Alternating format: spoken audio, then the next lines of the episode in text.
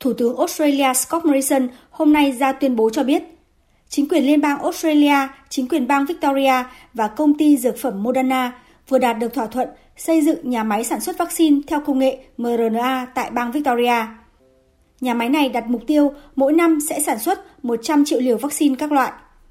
Ông Michael Azak, Tổng Giám đốc công ty Moderna tại Australia và New Zealand, đã tiết lộ ba loại vaccine mà nhà máy tại Australia sẽ sản xuất trong thời gian tới. Tất nhiên là chúng tôi sẽ sản xuất vaccine ngừa COVID-19 và sau đó không lâu thì chúng tôi sẽ sản xuất vaccine cúm mùa. Vaccine ngừa virus hợp bào hô hấp cũng được sản xuất sau đó, khi mà vaccine ngừa COVID-19 và cúm mùa đã sản xuất được một khối lượng đáng kể kể từ khi nhà máy đi vào hoạt động. Với thỏa thuận này, Australia trở thành trung tâm sản xuất vaccine Moderna cho khu vực, ngoài các cơ sở sản xuất vaccine sẵn có của công ty này tại Mỹ và châu Âu. Theo kế hoạch, việc xây dựng nhà máy sẽ được bắt đầu vào cuối năm nay và đến năm 2024 sẽ cho ra đời lô vaccine công nghệ mRNA đầu tiên tại Australia.